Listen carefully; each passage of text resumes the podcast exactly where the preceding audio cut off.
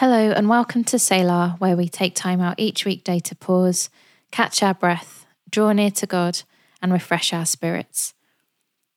This month's weather has felt surprisingly mild and not in the least like we're heading towards Christmas, but that's not deterred me from getting my cinnamon scented candles out and the Christmas music on the speaker. The tree's not up yet, but I am getting into the festive spirit already. And so for today's musical musing episode, I want to talk about a song from one of my favourite Christmas albums. The song is called There Is One Found Worthy from the album simply titled Christmas by Justin Rizzo, released back in 2013. Actually, now I've discovered that fact, I feel really old because I'm sure that album only just came out. But no, I first listened to it almost a decade ago. Anyway, we're going to take a dive into this song from probably the only Christmas album that's ever made me cry. I will stop and breathe in your presence. Just breathe.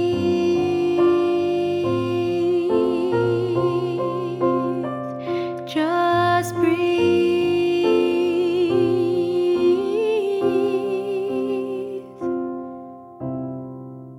As I said, the album from which this song is taken made me cry. Now, I do cry relatively easily, but it's not often that I'm reduced to a state of tears by seasonal music. However, when I first listened to it, there was something about the music and the lyrics from this album that just touched me. Justin Rizzo is a very talented musician, songwriter, and worship leader based out of the International House of Prayer in Kansas City. He put together a stunning collection of well known Christmas carols and original pieces that tell us the story of Jesus set to an almost cinematic soundtrack. That's how I'd describe it anyway. It's not the focus of today's episode, but if you like a bit of drama and you've got some extra time to spare, go and check out the version of O Come, O Come, Emmanuel. The song I've chosen to focus on today, though, is There Is One Found Worthy. A lot of the lyrics from this song are taken out of the book of Revelation. Have you ever read it? Perhaps you've been put off in the past, but it contains some absolutely stunning revelations, hence the name, about who Jesus is.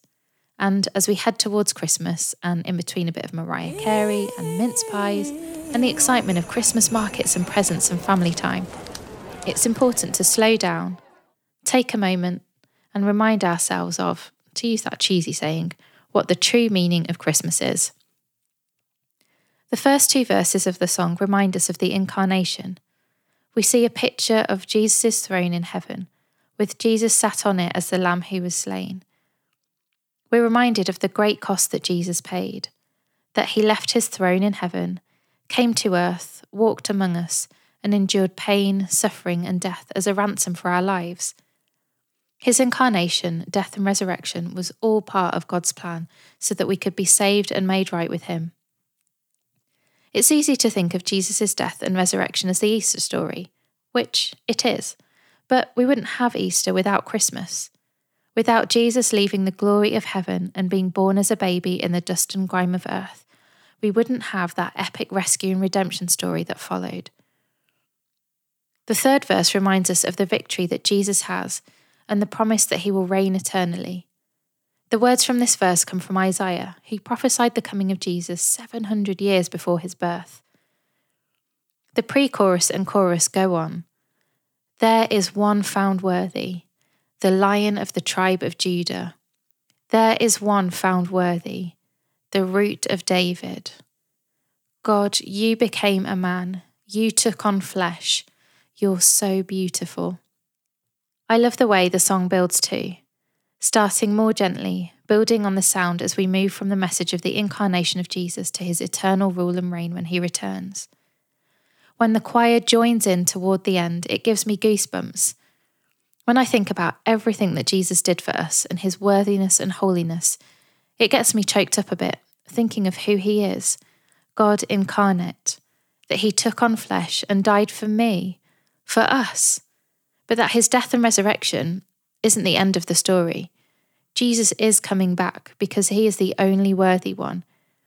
He is the one who was prophesied long ago, who was faithful to that word and came.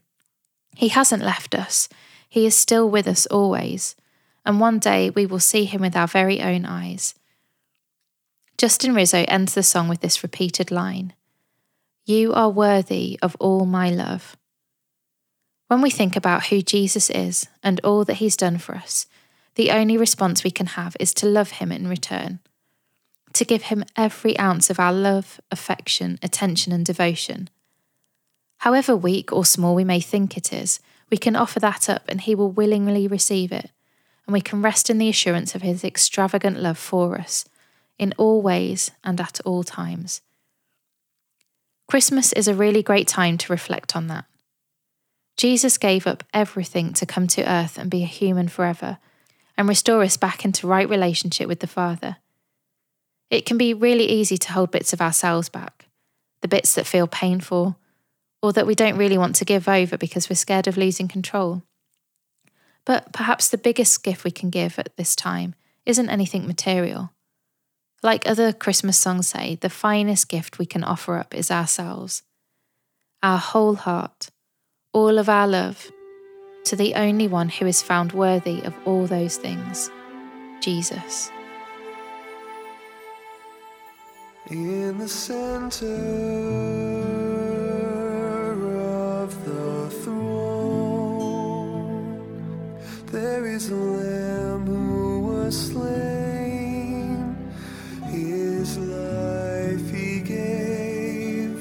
as a ransom for all men.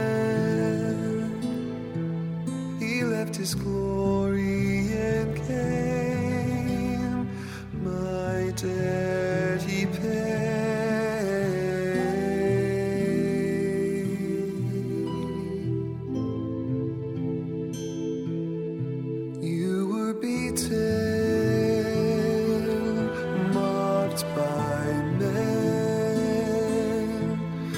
Body broken, you gave, so that I could be saved from the dead. I owed your blood paid.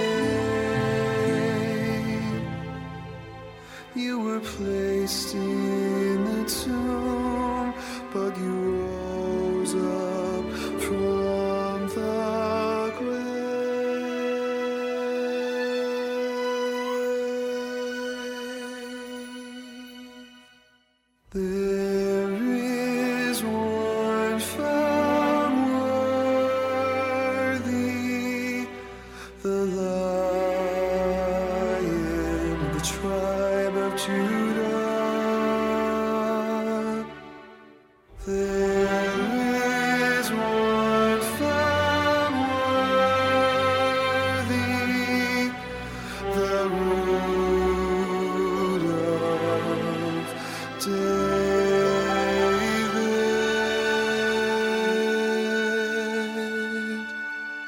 King eternal,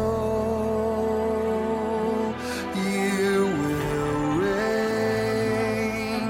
Your kingdom will increase always. Your government and peace shall